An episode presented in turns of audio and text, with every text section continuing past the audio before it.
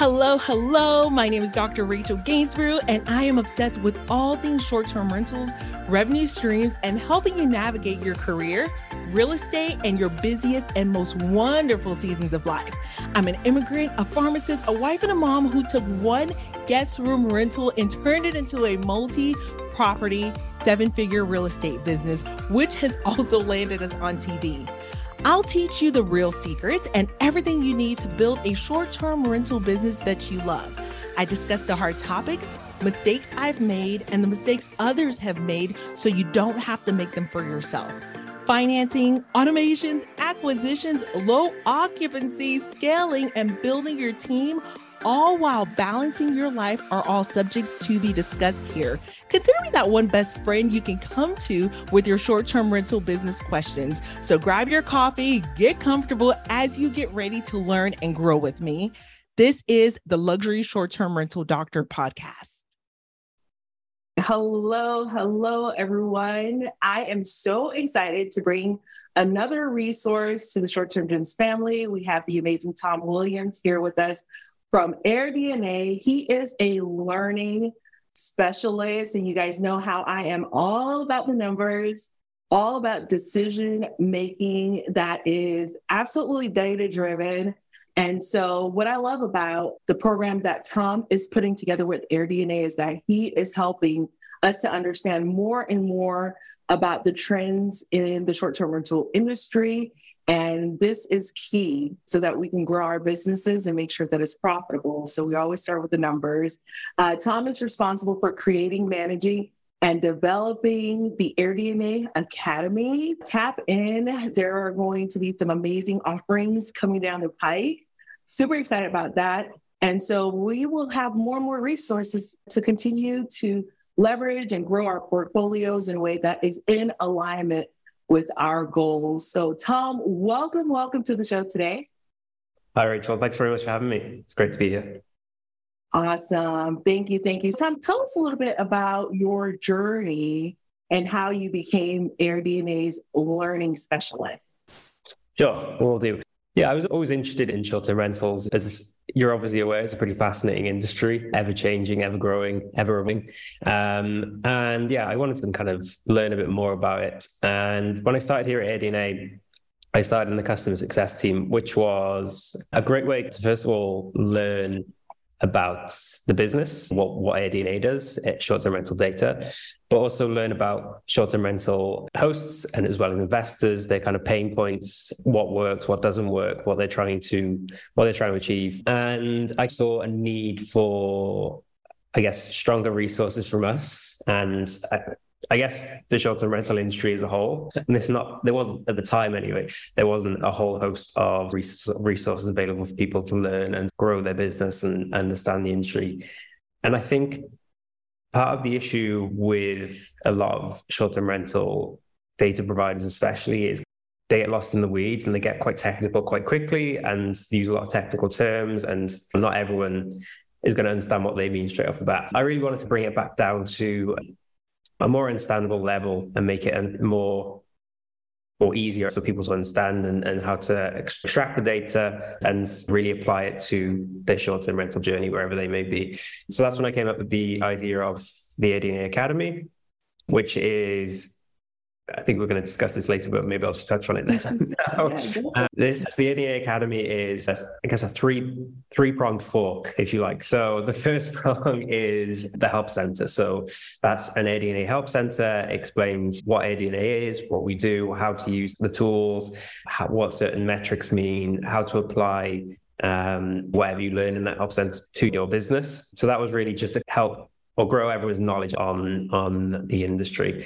The second prong of the fork, I guess, is the AirDNA community. So that is an online community that we've recently launched that is basically just a space for short-term rental, anyone in the short-term rental industry, and not just people already in the industry, but people who are looking to get in a bit nervous, but want to dip their toe in a bit before they, take the plunge. And it's just a space for people to share ideas, learn from one another. I did this worked. I tried this didn't work. It's all about using a collective knowledge to give those outputs that are helpful to, to whoever, whoever needs them. And then the final section is the, the academy itself, so the educational side of it. So this hasn't launched just yet. We're lucky to bring that to fruition at the end of the year. And that will um, include courses on AirDNA products, how to use them, how to, again, how to apply them to your business. And that'll be available for everyone. Again, you don't have to be an AirDNA subscriber. You probably will have to have an account, but a free account's fine. And again, you can learn how to use products. You can learn more about the STR industry as a whole. And yeah, it's just, we're basically just trying to build a very strong resource center for everyone again, not just AirDNA users, to to really learn about the STR industry and us as a whole. I love it. So what I'm hearing from you is that from your experience as client success, you're able to identify some, I wouldn't call it gaps necessarily, but some opportunities rather to really help clients move that needle forward with their ability to leverage the tool. Could you talk to us a little bit about some of those challenges that you've seen? Because I get to hear it day in and day out. And when you mentioned other data providers, we just were having this conversation last night where this uh, data tool has one set of numbers, the next data tool has another set, and then the third data tool has another set. And so it's been a, a task of mine for the members of my community a mapping, right? And a mapping and I forget how you call it. I came from the SaaS world as well with pharmacy, got to sell SaaS products and build systems. But the is it the cross, what's it called? The cross something where you go from one thing and then it goes to the other. So to just give an idea of okay, these numbers, they reflect probably a metric minus a key indicator like cleaning fees or, or something to to that effect. So yeah. could you talk to us a little bit about some of the challenges that you felt were very important to to highlight and to create an academy around support there? Yeah, for sure. I think um, one of the first things I noticed was uh, just you kind of mentioned it there, like lack of clarity on on what a lot of these metrics mean and, and what's included in them. RevPAR, for example, ADR, like these are obviously terms that are, you know, kind of part and parcel with the industry. But if you're new to it, you don't know what they mean and what's included in that. So I think it's incredibly important to just strip those back to basics, as I mentioned earlier, and really explain what they are, what's what makes them up, the sort of the calculations behind them, and, and how we arrive at those figures to give that transparency as well. You mentioned there's so many different data providers that it's super important to us that we are transparent with how we come to data we output, the, the data that we output, and the kind of calculations in between us getting the data and giving giving accurate depictions of, of property performance, for example.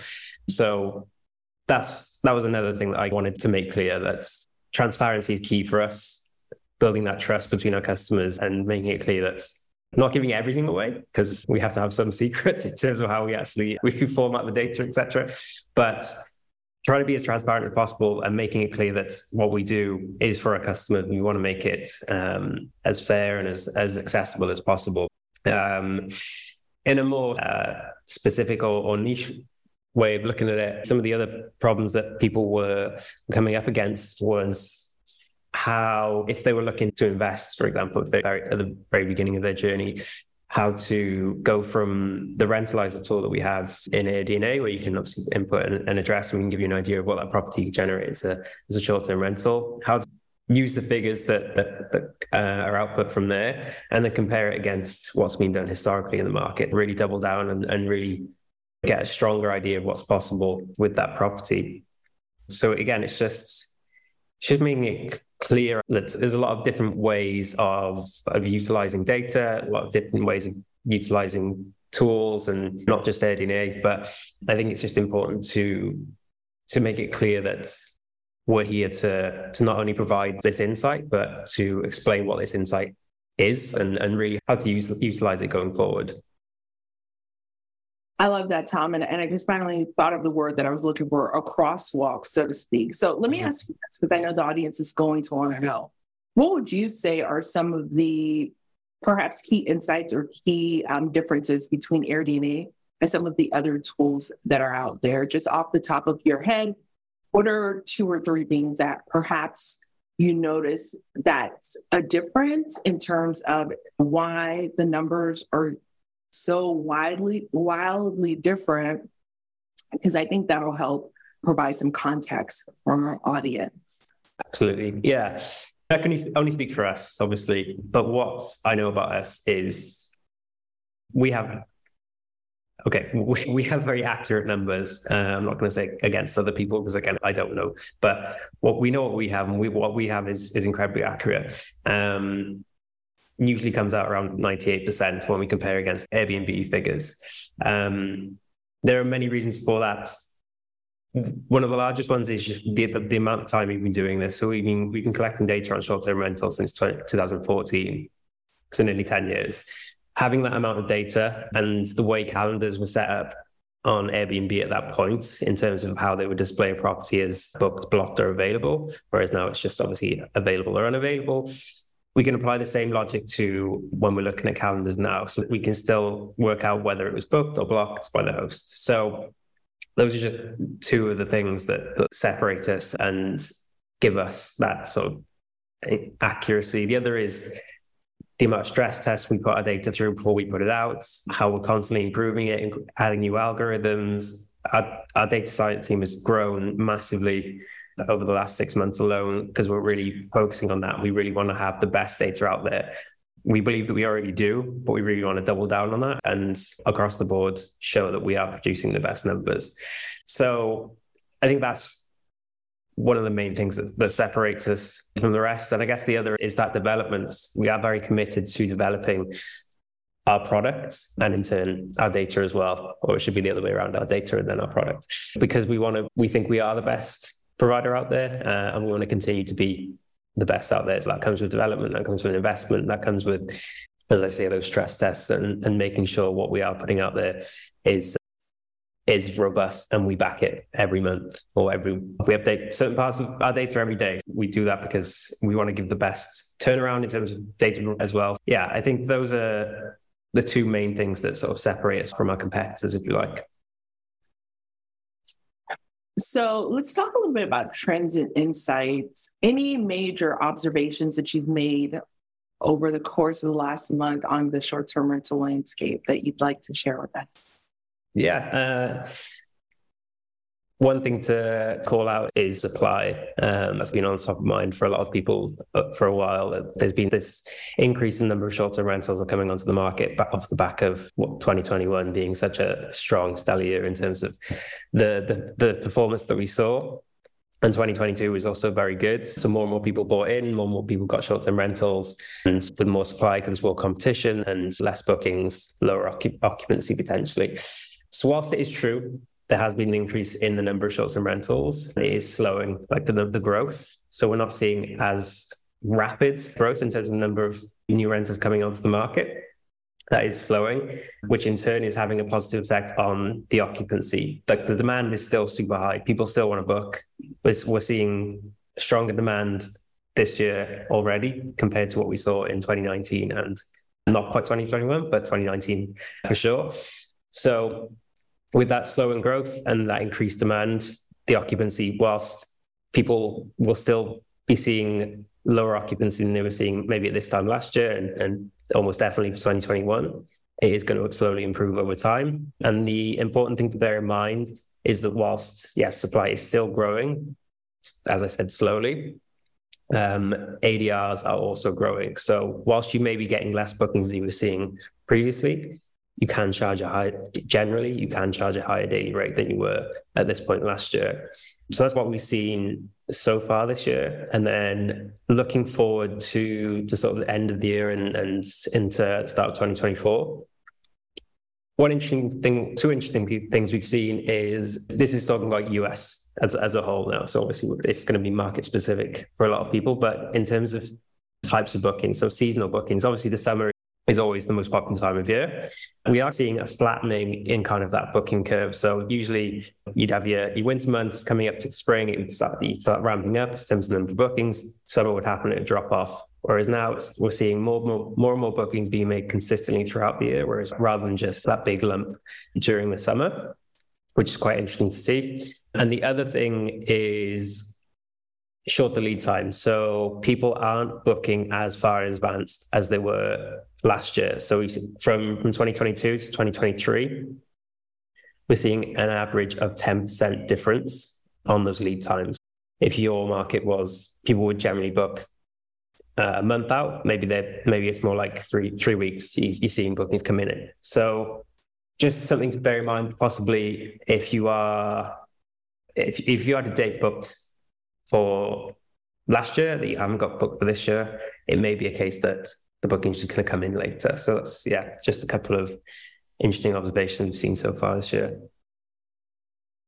Awesome. That's really interesting about the flattening. Do we, is the understanding then that there are more bookings year round or less bookings during the summer the, the previous?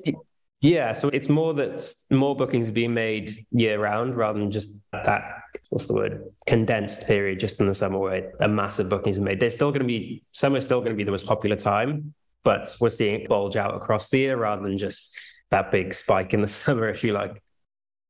Interesting. Any insights regarding length of stay? Any updates around that? Not too much. You haven't really seen too much change in that. Typically, it's it's usually those three day stays during the weekend are still the most popular, but um, yeah, not too much change in length of stay. We haven't noticed. Awesome, interesting. And I know that we're primarily talking about uh, the US, but I do have some inquiries uh, for whether or not there are opportunities overseas. So I know I'm in the state of Georgia, but you're dialing in, zooming in all the way from Barcelona. Mm-hmm. So you're part of that global market. What are some areas that you have seen growing popularity for short-term rentals and leveraging Air, Airbnb, AirDNA, Vrbo? Hmm. Yeah, Europe is Europe's an interesting one because obviously each country has different different markets, obviously, but different approaches to to short-term rentals. And a lot of Western European countries, especially, are introducing more strict regulation. So in terms of like recovery from 2020 and the pandemic, as with the US, 2021 and 22 were great years in Europe as a whole. But with when the pandemic hit, supply would drop massively. And in Europe, especially in places like Spain, Italy, and France, the supply hasn't recovered to those pre pandemic levels as of yet. However, the demand is higher than 2019. Whilst we've got huge demand, there's not enough supply to meet it which means that hosts in those nations are able to charge higher rates because people still want to come regardless. Um, and it's harder and harder for new for new investors or, or, people who want to host in those countries to get properties because of those regulations, making it harder to buy and, and get licenses for, for short-term rentals. So what the kind of knock-on effect of that in Europe as a whole is Scandinavian, Northern European countries, so like Norway, Sweden, Denmark, uh, Finland as well. Their supply dropped as well, like everyone in 2020. Their demand also dropped during that time, but it hasn't recovered. Whereas in those Western European countries, the demand has, has, has shot right up. The demand in, in those northern places hasn't quite recovered yet. And the knock on effect of that is there's a huge amount of supply, but there's no demand. So the hosts there are dropping their prices to try and encourage more more guests to go that way. And it is working. They are more, more and more bookings are coming in. The final kind of point is then Eastern European countries. So again, they were similar that they they had they didn't have much demand or supply. um, neither had recovered to, to those pre-pandemic figures. So a lot of people have seen that as an opportunity and they're opening opening listings out there charging lower rates than we've seen in those Western European nations, but higher rates than the, in those Scandinavian nations. And they're generally t- uh, cheaper to travel to, especially if you're already in Europe to get to, the, places like Poland, Romania, Bulgaria. So those those three in particular, they seem like quite hot markets currently, just based on the kind of demand we're seeing, the price they're charging, and the, the sort of low supply that's available. So it's interesting what happens in, in one area has knock on effects across the rest of the continent. So, yeah, it's quite it's quite an interesting one to watch and see. So we'll see how that unfolds going forward. Yeah, I think that's very interesting. I just made a trip to Mexico and I'm coming back from Cabo. And I know that Tulum and Cabo, there continues to appear to be development for STR, short term rentals, Airbnb. Any insights for us in terms of the Caribbean, how investing in those markets are looking? I haven't done a sort of deep dive into the Caribbean or, or sort of Mexico for a while, but last sort of report that I looked into, yeah, it's Mexico is always appealing. Obviously, you know, demand is super high. It's similar to to those like places like Spain and France, where you know the supply hasn't again hit the the 2019 figures, but the demand is still quite high. So hostess are able to charge slightly higher rates because of that. But com- conversely, to those European nations, the regulation in those areas, in, in Mexico especially, isn't as strict. So it's a lot easier for new hosts to get properties out there. Yeah, similar in that sense. So it's it also looks like quite appealing from uh, from an outside perspective. Yeah, I love it. We we had a really good time there, and I was scoping out the inventory for sure. Yeah, for sure. So I have a question for you. For new investors, what would you say, Tom, are some of the most common pitfalls that you have seen that new investors make in terms of selecting a market? Yeah. I work for a data company, so I guess you can probably guess what this answer is going to be, but not enough research and, and not enough insight. I appreciate there's only so much research you can do, and there's if you look at something too long, you're, you're probably going to talk yourself out of it.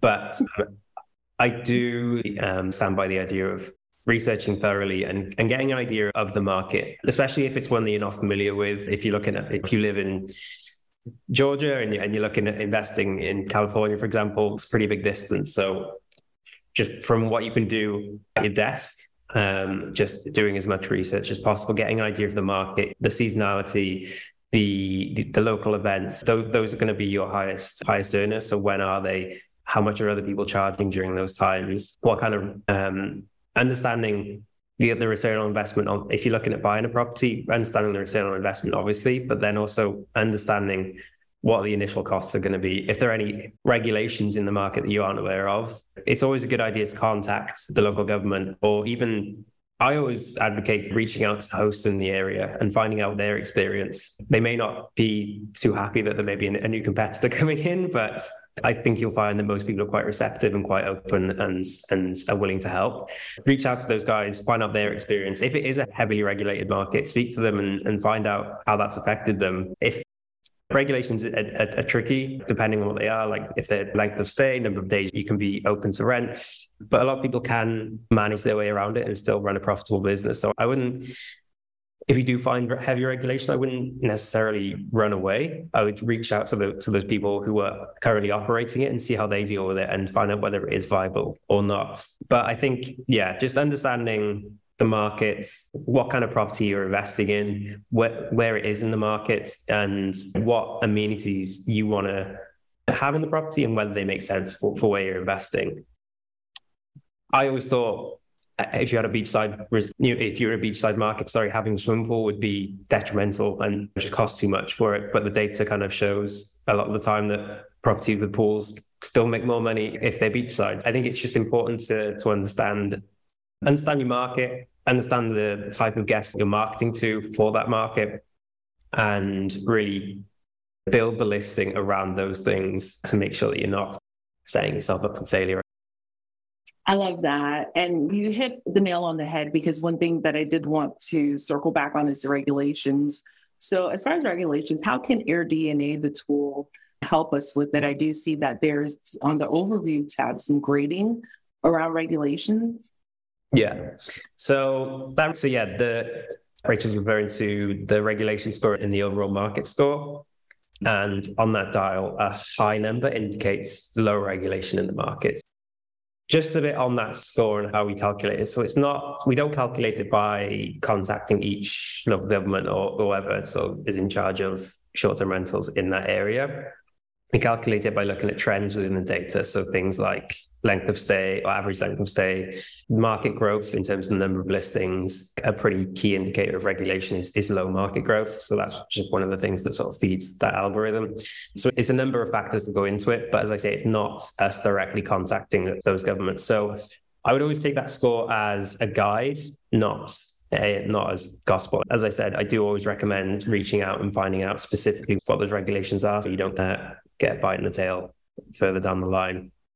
But yeah, it's, as I say, regulation is a scary word. I think it's getting even scarier. um, but I think there are ways to operate around them for sure.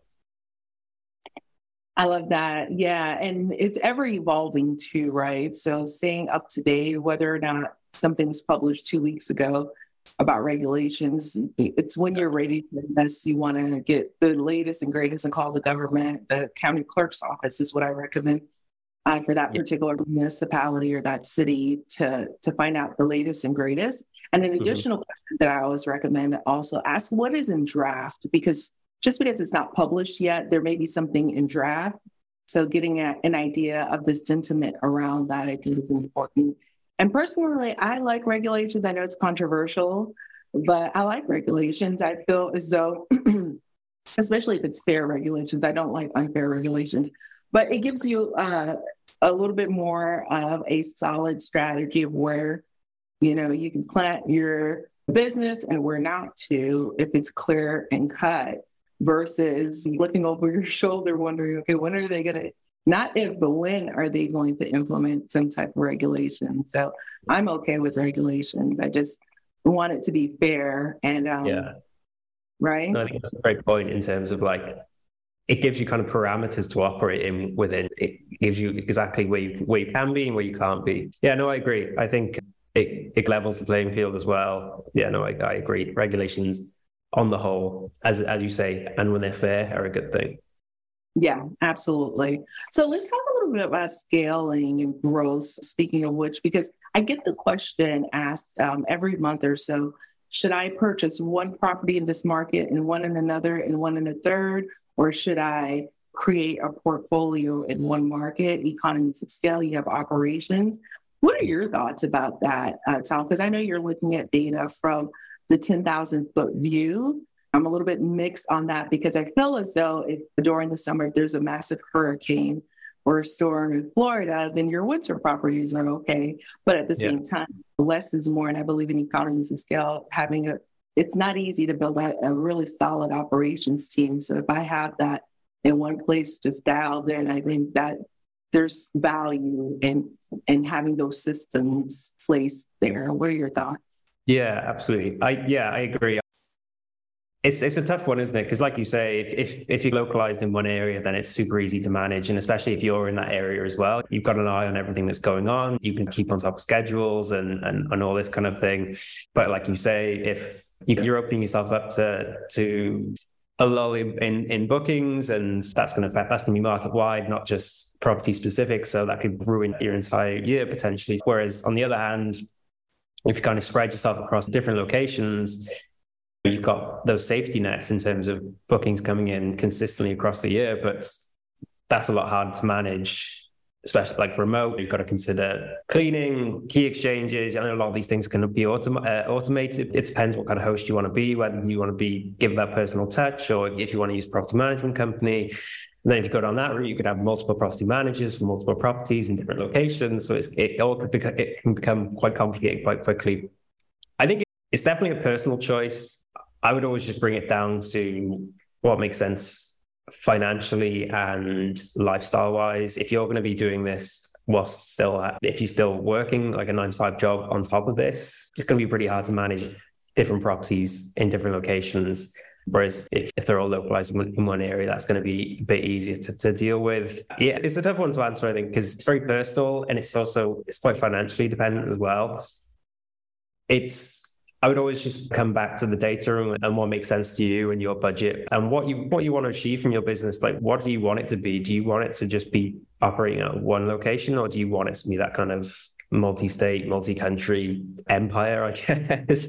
so, I think there's just considerations that you need to factor in for both sides of it, like the additional costs of having all those those people on the ground for those different properties. If they are in a different area, against the personal cost of you dealing with it yourself if they're all in one one area. And then yeah as we said earlier what effect that has on bookings or sorry what that effect that has on revenue. If there's a if there's a low season in in in one if you have properties across the board then it's a lot easier for that to pick up the slack.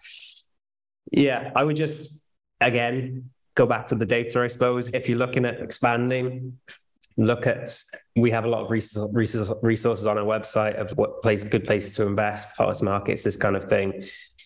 Take a look at those and then if any does pique an interest look into them a bit further get an idea of house home values in the area what kind of mortgage you'd be looking at. And again as we were talking about earlier regulation and all this kind of stuff there's a hundred different things to consider. I think you just need to work out which ones mean the most to you and let that guide your decision I love that. I love that. And that's been the tug of war with me as well. So thank you for sharing your insights there. I did pick up a few nuggets in that response. So let me ask you this, Tom, when you think about your super users of Airbnb, how else are they using the platform other than identifying a market and selecting that market? What else are they leveraging uh, within the platform? Mm, so a lot of hosts use it for pricing and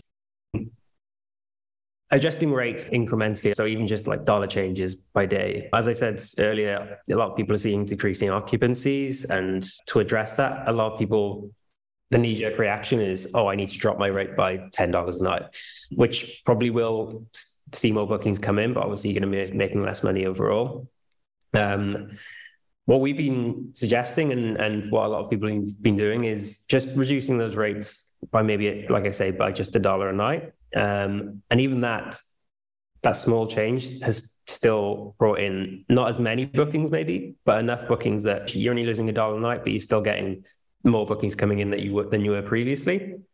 And there's great tools to help you do this in AirDNA. So you've got five years of historical data you look at, you can look at in terms of average daily rates. You can see how it's changed over time. And as I said, so 2021 and 2022 were, were standout years. So look at 20 2019. I almost said 2020. Uh, look at 2019, what people were charging then. Maybe you need to drop the rate similar to that. And maybe that is just a dollar change.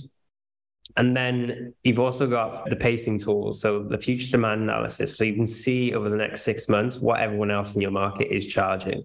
And you can filter these to make them as sort of relevant to your property as possible. And based on that, on the average, whatever that may be, maybe you look at the average and then you drop your price a dollar below that.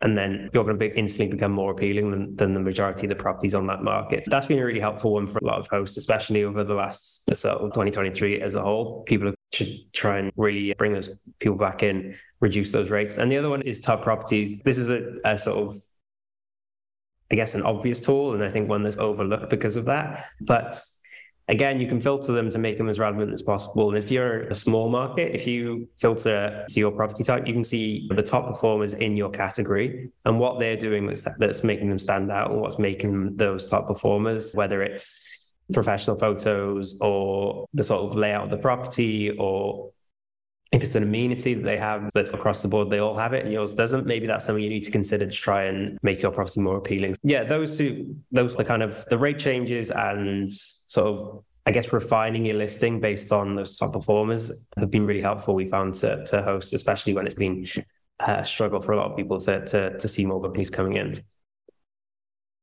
I love it. And I feel as though the tool is definitely a treasure trove of information. Oftentimes, when I see other hosts or operators are leveraging the tool, they just stick to the overview tab, but there's so much more yeah, in terms sure. of the research tab as well as the future segments there. And mm-hmm. I think mm-hmm. it's important to review that. One of the tools that I like to use, and I love the enhancement of being able to download into a CSV or, or an Excel spreadsheet. I'm, I'm so much of an Excel girl. You know, anyway, potential for saturation or changes year over year. And so I absolutely love it. I hear saturation all the time, but is it truly saturation or is it demand? And so exactly. Leveraging that tool, I've been able to get a better picture of what's going on in the market. Yeah. As we said at the top of the call, it's the STR industry is super interesting because it's ever evolving and ever changing. It was never just going to stay on that upward trajectory where everyone was just making tons of money every month. there was always going to be a, a, a, period of flux where you had to adjust, and that that's kind of come, and it's it hasn't been as dramatic as a lot of people were expecting, and there are still ways of engineering your listing to make it as appealing as possible. And I think that's just what a lot of people are doing now. Yeah, it's just, I think we're just in a period where it's not as easy as it was, but it's still a great industry to be in. And it's a great way of making money. And there's still huge opportunities to do that. I think you just have to get a bit more detail with how you approach it. Absolutely. Absolutely. Tom, based on everything we've discussed, we've gone over the global markets, the US market, supply, demand, the growing in supply of, as well as the growing daily rates, which is really exciting. And your insights have really painted a vivid picture uh, for me, and I'm sure the audience as well, of what opportunities uh, lie ahead and the potential still for short term rentals and the re engineering. I, I, like the way you said that the re engineering, reimagining our listings based on what others who are performing at a higher level are able to generate. And I think that's important. And I think having insight into that is key, right? The information is out there. So, final question for you, Tom. Um, what would you say is um, one important guiding principle uh, that you would like to leave to our investors, whether they're new or whether they're experienced, as they navigate this ever evolving landscape, what would you say would be a piece of advice or a guiding principle that they should keep in mind? Yeah. Again, may not be surprising, but just do your research, but don't over research, maybe, I guess, is a sort of caveat on that. You have all the tools at your disposal, but we've mentioned a few times that this is an ever changing and ever, ever evolving industry. So you need to pull the trigger at some point and and and jump in. And yeah, I think just do your research, make sure you're in a comfortable. Obviously, don't do anything that you're not comfortable with. make sure you feel happy with your decision. You feel like it's in the right place, but don't let an opportunity slip by either. You gotta when something comes up and you're in the position to to take advantage of it, you need to do it and and it can be a risk. It's one worth taking. And with the tools at your disposal, sorry, you can make it a success with those tools. And yeah, as I say, if you have the research to back it up, then yeah, you're on to a winner from the start, I think. I love it. I love it. I love it. I was just on a call last night, just a quick sidetrack where one of the members stated they waited about a year and a half. They've been wanting to invest and they kept waiting and waiting for things to change, numbers to change, and they regret not having started sooner. Yeah. And so, to our listeners out there, I would encourage you to remember that the world of real estate is filled with opportunities, but having the data at your fingertips, having the tools like AirDNA can be your absolute compass. So whether you're new looking for your your first investment or you're seasoned looking for your next investment, never forget data is key. Know your numbers, run your numbers. And it does take courage to take that first step and to get out of analysis paralysis. I think one of the biggest strategies that small business owners have that will separate them from everyone else is the ability to make decisions. And so having data really informs you in such a way that you can make confident decisions to the best of your ability. So, thank you all for tuning in. Uh, as a reminder, many of you know that we have partnered with AirDNA and we have an amazing community inside of Short Term Gems as well, our AirDNA mastery community. If you go to shorttermgems.com slash AirDNA, you can get access to that. And so I look forward to supporting you along your investment journey. And yeah, let's get ready to build, my friends. Bye bye for now. Bye, everyone.